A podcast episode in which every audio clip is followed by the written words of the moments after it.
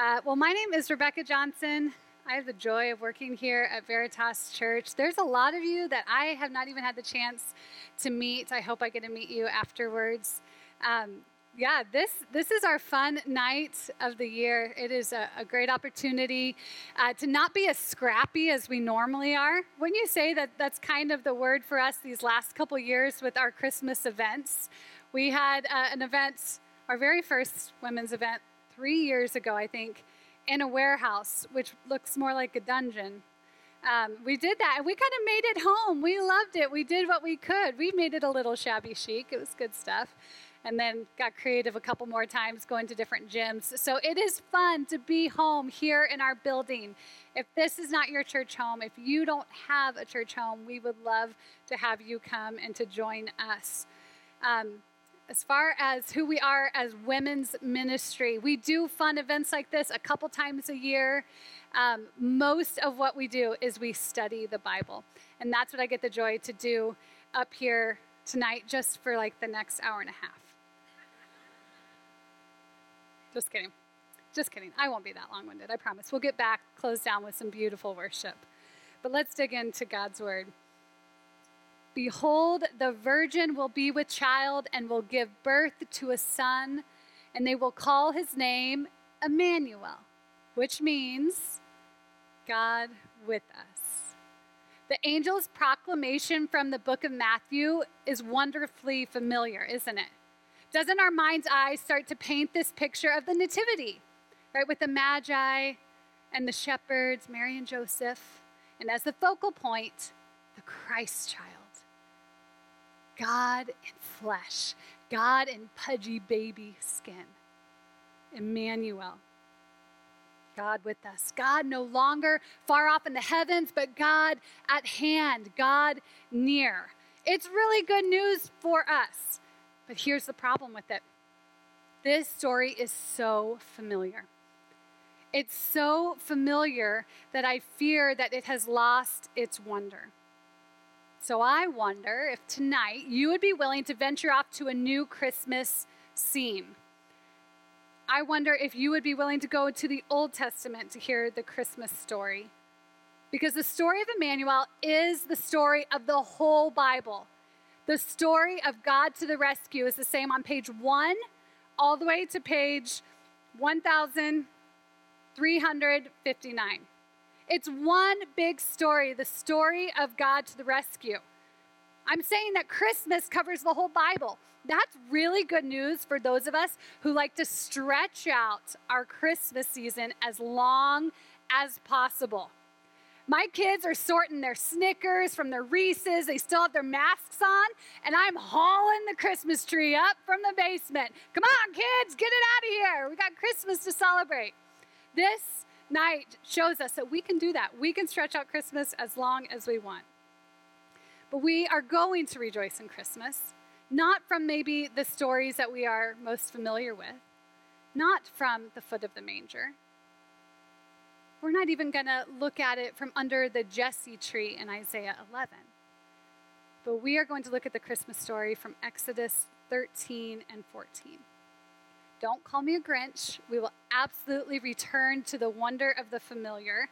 But I think we should dig a little bit first and see what treasures we can mine from Exodus. Let's see if we can peel back that familiar and be amazed once again. Be awakened to what should blow our mind that God is with his people.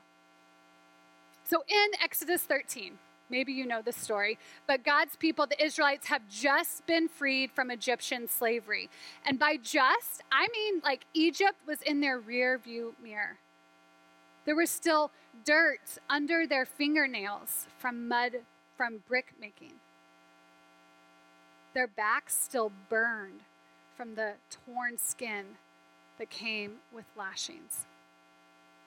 After 400 years of silence, 400 years of silence from God, he came to his people and he rescued them. Through 10 plagues, God flexed his muscle, as one pastor says it. And on that 10th plague, God ransomed captive Israel, if you will with the blood of the Passover lamb. So God rained down his power and his judgment on the Egyptians, that judgment providing the salvation for his people. Our story picks up just a page or two later. It says this in Exodus 13 By day, the Lord went ahead of them in a pillar of cloud to guide them on their way, and by night, in a pillar of fire to give them light, so that they could travel by day or night. Neither the pillar of cloud by day nor the pillar of fire by night left its place in front of the people. So the Lord reveals his presence to his people in this way a pillar of cloud or a pillar of fire. God was making his presence obvious to his people. The fancy word for that is theophany. God making his nearness obvious to his people. Here he is with his people, leading them out of exile, as we hear in so many Christmas songs, and leading them home. Well, here's where we're going to go tonight, ladies. The nearness of God, when it is rightly realized, both informs and inspires us in many ways. It indoctrinates our mind and it greatly encourages and comforts our hearts. I think the nomadic Israelites learned that. I think the shepherds at the manger would learn it. And I think we can learn it too. So, what do we learn? Well, simply because God is with us, we learn about God. Right? That makes sense, right? In his nearness, he reveals his character. He reveals who he is, that he's personal, that he's all knowing, that he's powerful, that he is kind, that he's faithful. But as he came close to the Israelite people, what they also learned is that he was very much unlike them. That, that he was completely pure, that he was without any needs, that he would never change. Well, it begs the question why would God do this? Why would God come and reveal himself to his people? Why would he do it in this way? And simply put, it's because they did not yet know who God was. They had probably heard stories passed down from generation to generation, stories about Abraham, Isaac, Jacob, Jacob's sons, the story of Joseph. And then recently, what did they learn? They learned that God comes near enough, at least, to save. But beyond that, they did not know much about him. But now they were on a road trip. Road trips are the best way to get to know somebody, aren't they? I know this to be very, very true. The first day that I talked, the first time I ever spoke to my now husband, was when I got in the car with him from Des Moines and headed to the Rocky Mountains. Maybe not the safest thing. Don't advise it. This was my first day ever with Matt a 14 hour road trip alone in his car. When I got into that car in Des Moines, I did not know much about him at all. When I got out of the car in Colorado, I was pretty sure he was in love with me. But it was throughout that road trip that I learned. What did I learn? I learned that Matt is patient and kind, that he's personal, that he asks great questions, that he loves to laugh, that he doesn't love to ask directions. But it was on a road trip that I got to know him, just like God and the Israelites. So let's pretend, ladies, let's go on this road trip. If you and I were among those women, among those Israelites women on this caravan, what would we learn? What would we learn about God? What would those pillars of cloud, those pillars of fire, teach us about Him? Imagine it with me. Actually go there. Imagine us. We are in a caravan of up to 2 million people. And each day we would see this cloud lead us. And each night, this pillar of fire, this towering inferno each day, we would be sojourning under the comfort of that cloud, shading us from the hot desert sun. Maybe I'd kind of look over at you with a look of bewilderment and say, God is with us.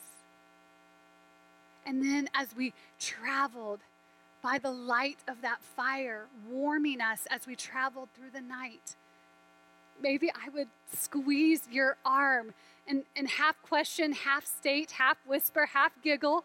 God is with us. God is with us. He is no longer far off, but He is with us. He's traveling with us. God is with us now as we move in this space between our rescue and our inheritance. He is with us in these miles and in these days between Egypt and the promised land. God is going to be with us. No longer is He just transcendent, looming large in heaven, but He is immanent. He has come near. God with us. Our minds would be blown, ladies. He didn't just do a power play in Egypt and then leave us there to fend for ourselves. See, you and I, we would be among these women who were very young in our faith very impressionable with much to learn about God, much to learn about who we were as his daughters. But as we traveled under those pillars, we would learn who he is. We would see that the God on that dramatic day of rescue was also the God of our daily rescue. We would see that the salvation of Egypt was actually just flowing right into the sanctification of the desert. This would be imperative for his people. This would be crucial that they would learn who God is. Yet while they learned it, they would also learn that God is not always going to behave as expected. They're going to learn that God is not always what they expect. It says in verse 17 when Pharaoh let the people go, God did not lead them on the road through the Philistine country, that was shorter, for God said if they faced war, they might change their minds and return to Egypt. Verse 18 So God led the people around by the desert road toward the Red Sea. Okay, pause. If there was a road trip planning committee, which there wasn't, if there was, and if it was made of women, here's what I would expect. We leave Egypt, we make a beeline for Canaan right? We make a beeline for the promised land. Let's make a plan. Let's be efficient. Let's count our steps while we do it. We've got places to be, namely paradise. Let's go, ladies. That's not what happened, though. It says that God took them on the long road. So I suppose if we were there, that what you and I and all of the daughters of God would learn about God is that he sees from a completely different perspective, doesn't he? Maybe what you and I would learn is that God knows what his children do not. God took them on the long road because he was protecting them. See, he knew that their knowledge of God and their knowledge of self was not yet strong enough to withstand the enemies. And because it wasn't so much about where they were going, but about whose they were becoming. And so these people would need to learn that for that to happen, they would have to follow God. And as is often the case with Emmanuel, the long road is what is best for us. So if you and I were traveling together, we would have to learn that hard lesson that Emmanuel, doesn't just mean we get the good life. Following Emmanuel doesn't just mean that life goes as expected, that life is easier. It doesn't mean that we hit our milestones and our expectations for life. We graduate here, we get married here, we have kids here. Life gets easy here. That's not what they were signing up for when they followed Emmanuel. God with us means we have the invitation to follow him. I wonder if for some of you this Christmas feels like a detour on an already long road of 2018. Maybe the days of this year have felt drawn out and you don't feel like you have gained ground on anything your healing, your marriage, your goals. You don't feel like you are progressing or moving forward at all. Could we be women who game up for the long road with God? Could we be the women who are okay with delayed gratification, delayed arrival at our goals and expectations, and instead lean into the process of learning who God is? Could we believe that Emmanuel knows what we do not? That he sees a much bigger and clearer picture than we see? Could you believe that he has protection and goodness packed into the long road? The Israelites' journey then takes a turn for the apparent worse. When the long road lands them between rock and a hard place. See what has happened? They've left Egypt in haste. God leads them on the long road, and it leaves them right in front of the Red Sea, this huge body of water. And then here's what happens it says that Pharaoh changes his mind, his heart is hardened, and he decides to chase down the Israelites. It says, as Pharaoh approached, the Israelites looked up, and there were the Egyptians marching after them. They were terrified and cried out to the Lord.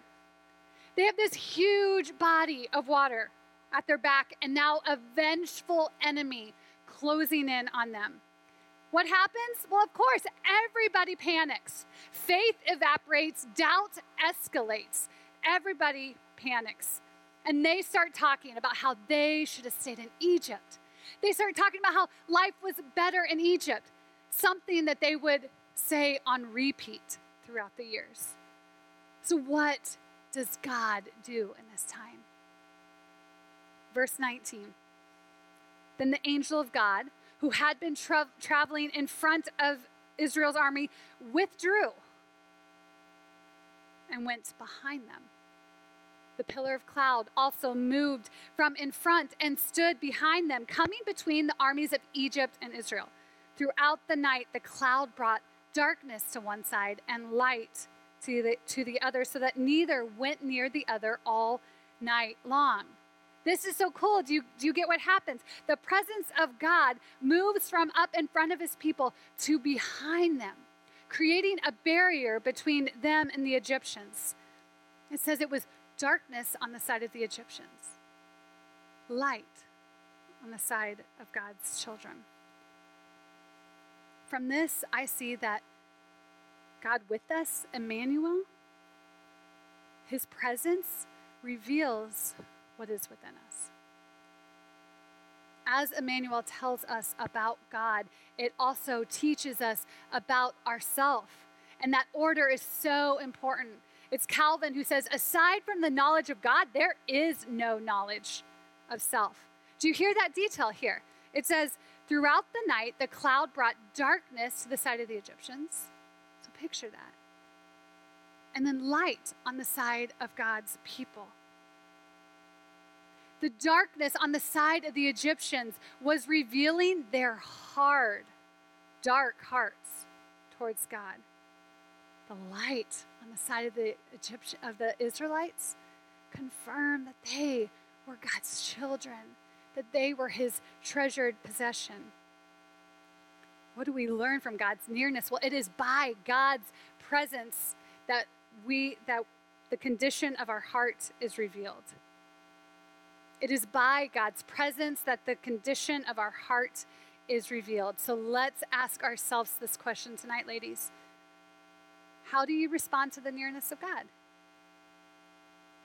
What comes out of you when you encounter God's presence? Maybe it's a bit of an ethereal question. So let's get some boots on the ground. This is an illustration I've used before, but I think we're going to go there again. So imagine with me, think of the cutest one and a half year old you can think of. Okay? I'll give you a second. Think of him. How does that one and a half year old respond when her mama walks in the room? Joy, right? Excitement. And that little guy moves those chubby little legs as fast as they can to get nearer still to their mom. And then when they get there, what do they do? Up, up, up, up, up. And they want to get closer still. And then once they're up there, they grab the neck. They lay a big sloppy kiss on their mom. See, their mom's nearness has pulled out what is already inside of them. That they love their mom, that they are dependent on their mom. Can I get an amen? The nearness of that mother pulls out what is already within that child love, dependence. How does a 15 year old girl respond when the parent walks in the room? Let's raise the stakes. Maybe this 15 year old girl has had a horrible week and she has her period.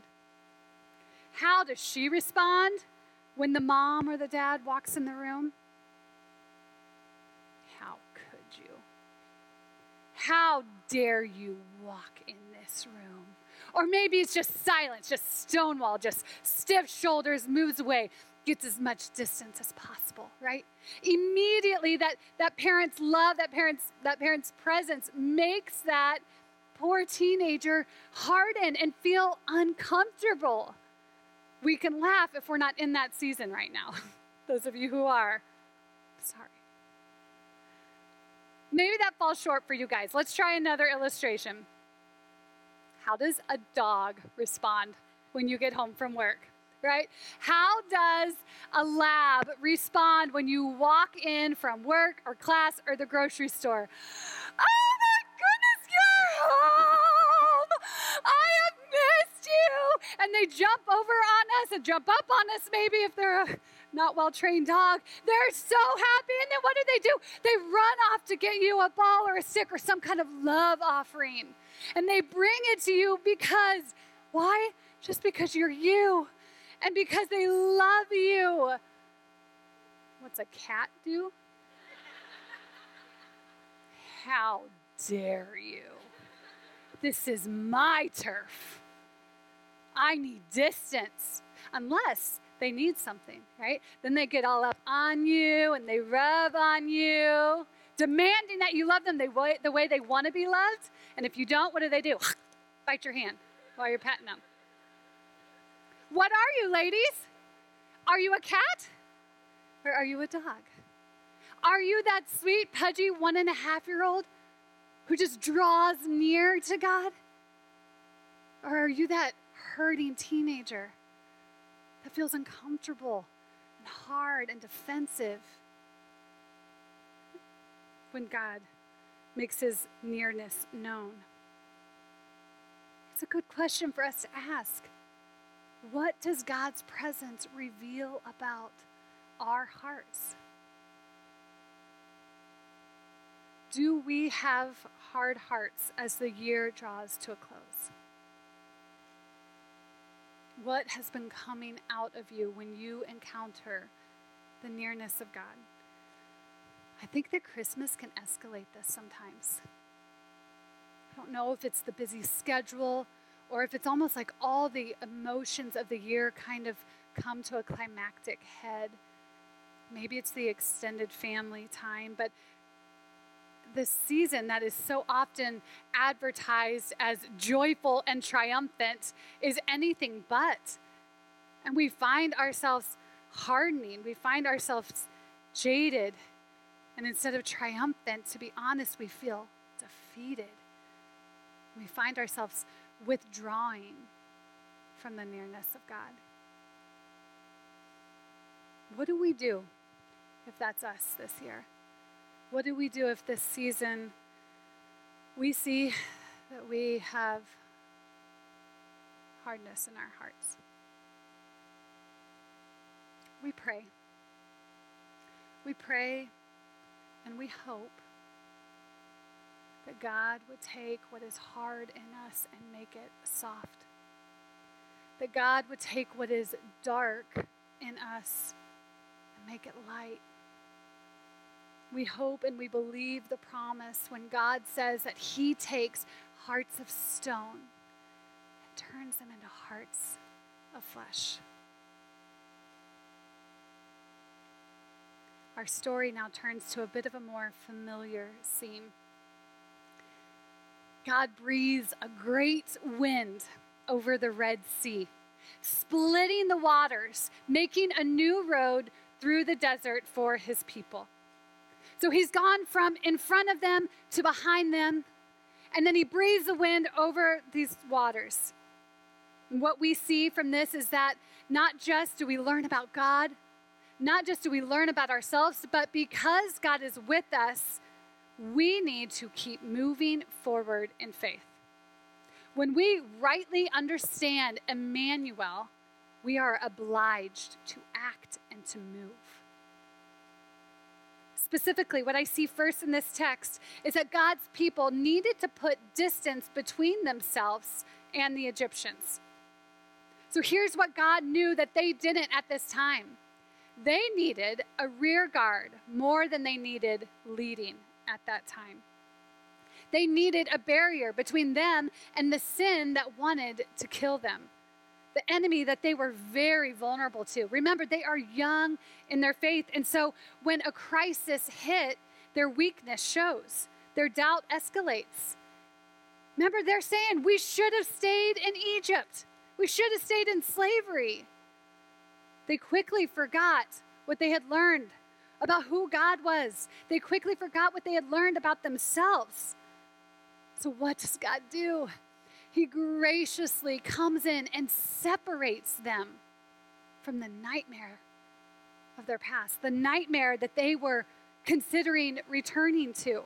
So, if you and I were there, would we get it? Would we get what was going on?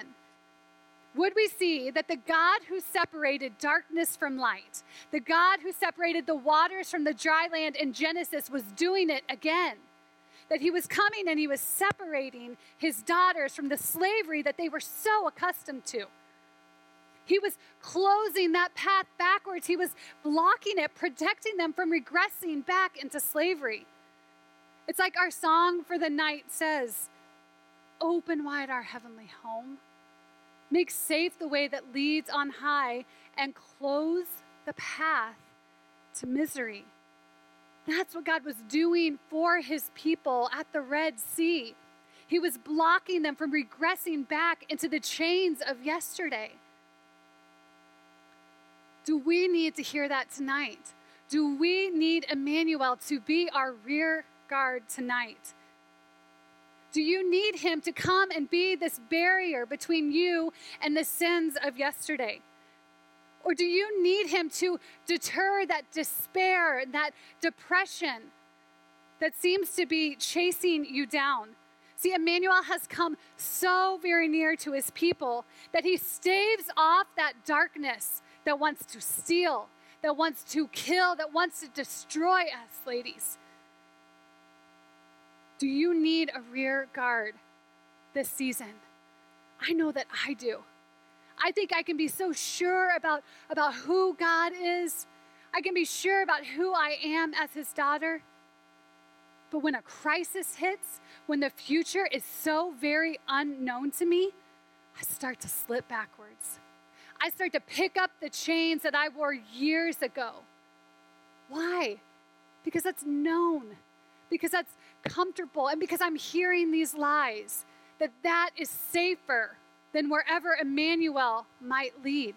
And so I put on these chains of people pleasing or trying to control life or letting fear guide my days. I need the presence of God to hold off the enemy, to block my path backwards. Do you need the same this Christmas? Emmanuel, God with us, means God leads us and we're invited to follow him. It also means he hems us in, in front and behind. His hand is upon us. Do you see how this story can be mapped on to the Christmas story?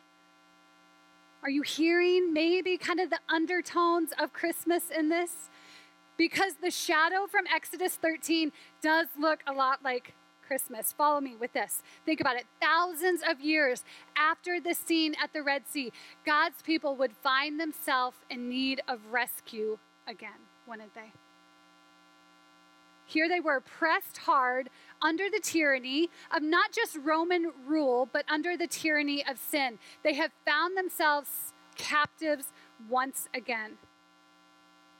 There they are, again, exiled, far from home, far from paradise spiritually.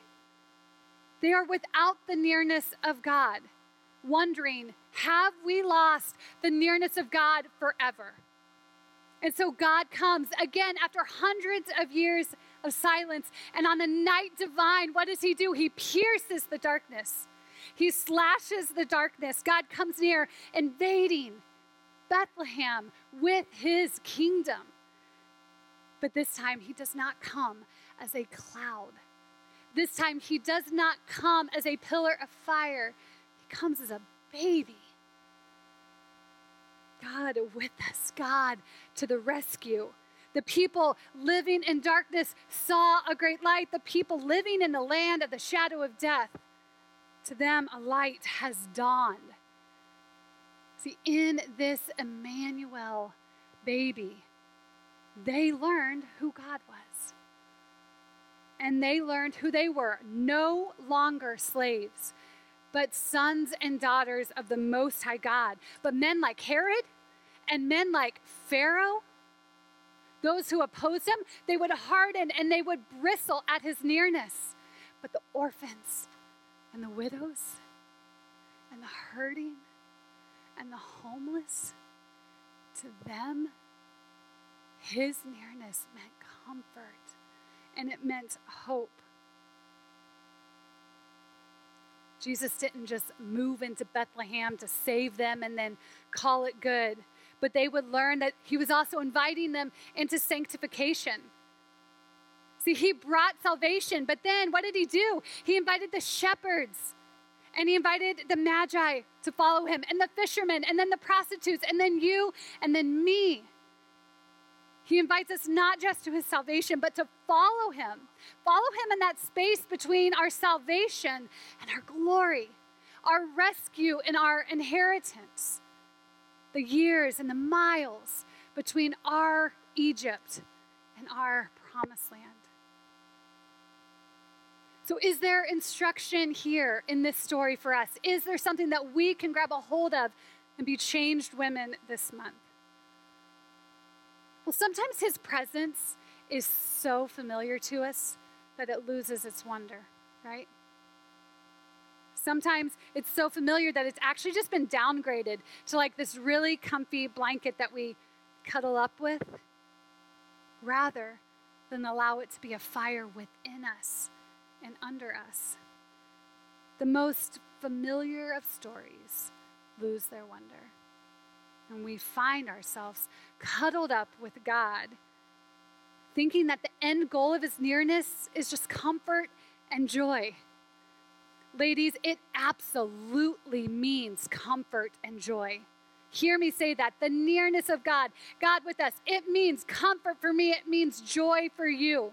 But it is the kind of comfort and joy that refuses us to stay put, that refuses us to stay where we are. His presence propels us to move forward, to move forward in faith. It propels us to put some distance between ourselves and our sins.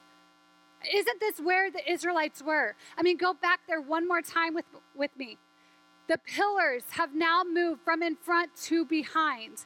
What that meant if that fire was behind them as a rear guard, they had to walk through the Red Sea on their own. They had to move forward through that Red Sea with God at their back, with His presence at their back. How daunting would that have been? See, God was calling them to respond to His nearness and faith by moving forward as his people, not just standing there and gawking at his presence, but by moving forward. So, how do we do this? I mean, how could we ever do that? How could we move through the waters when fear is daunting, when anxiety is rising? See, maybe we know that God is there. Maybe we're churched enough or we know our Bibles well enough. We know that God is there in theory, but the future is so dark. It is so uncertain. Maybe that next step of obedience is daunting. Maybe that forgiveness that you were supposed to extend just looks like too much. That next level of commitment at church, too much. How do we find the faith, ladies, to take that next step, to take that next step away from our old way of life, away from the way of hardness, apathy, addiction?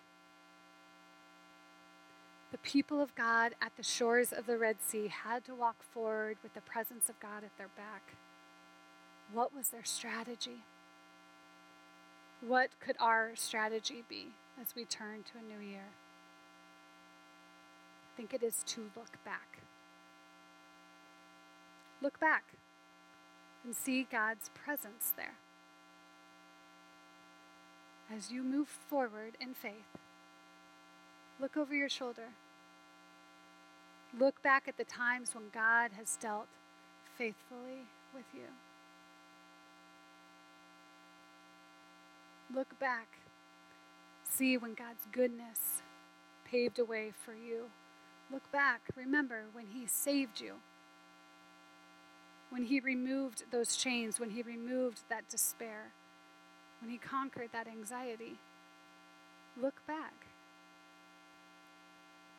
Spurgeon says it like this one of my favorite quotes.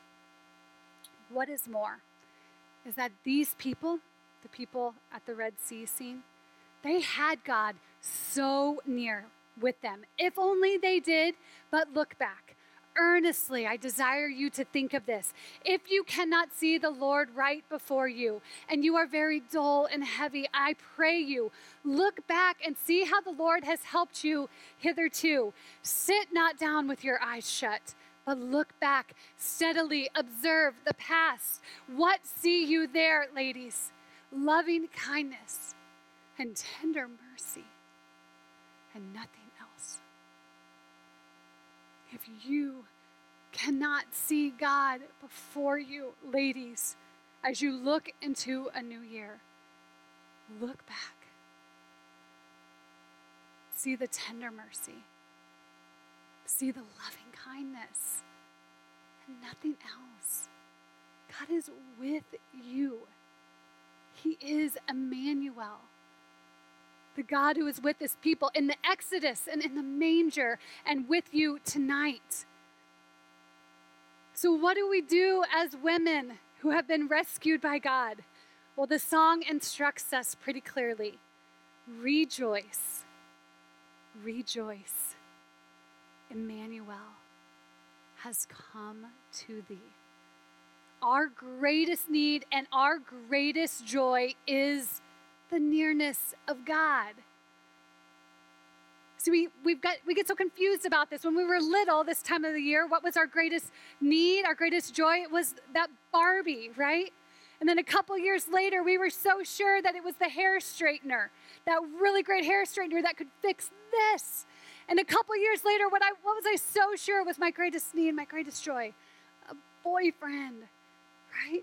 We are often so wrong about what our greatest joy is. Now that we're grown, don't we believe it's the bonus or it's the bigger house? We think we'll be happy if we have a husband or a better husband, if we receive an apology. But our greatest need is the nearness of God. That is the story of the Bible, the presence of God. This Christmas baby, he is the wonderful counselor. He is the mighty God. He has come to thee. This Christmas baby, He is the everlasting Father. He is veiled in flesh and He has come to thee. He lights our path when the way is dark. He can he comforts us from the heat of life when it is beating down on us. His presence is our rear guard protecting us from the temptation to return to sin. So rejoice. Rejoice, ladies, as we look onward. This presence refuses us to stand still. He has come near. He remains near with you. He will come again. He is with you if you are walking the long road. He is with you as you traverse chaotic waters. He's with you and He's with me and He's with the, with the woman sitting next to you as we near our promised land, as we head home. He's with us. It's really good news for us. So let's rejoice. Let's pray.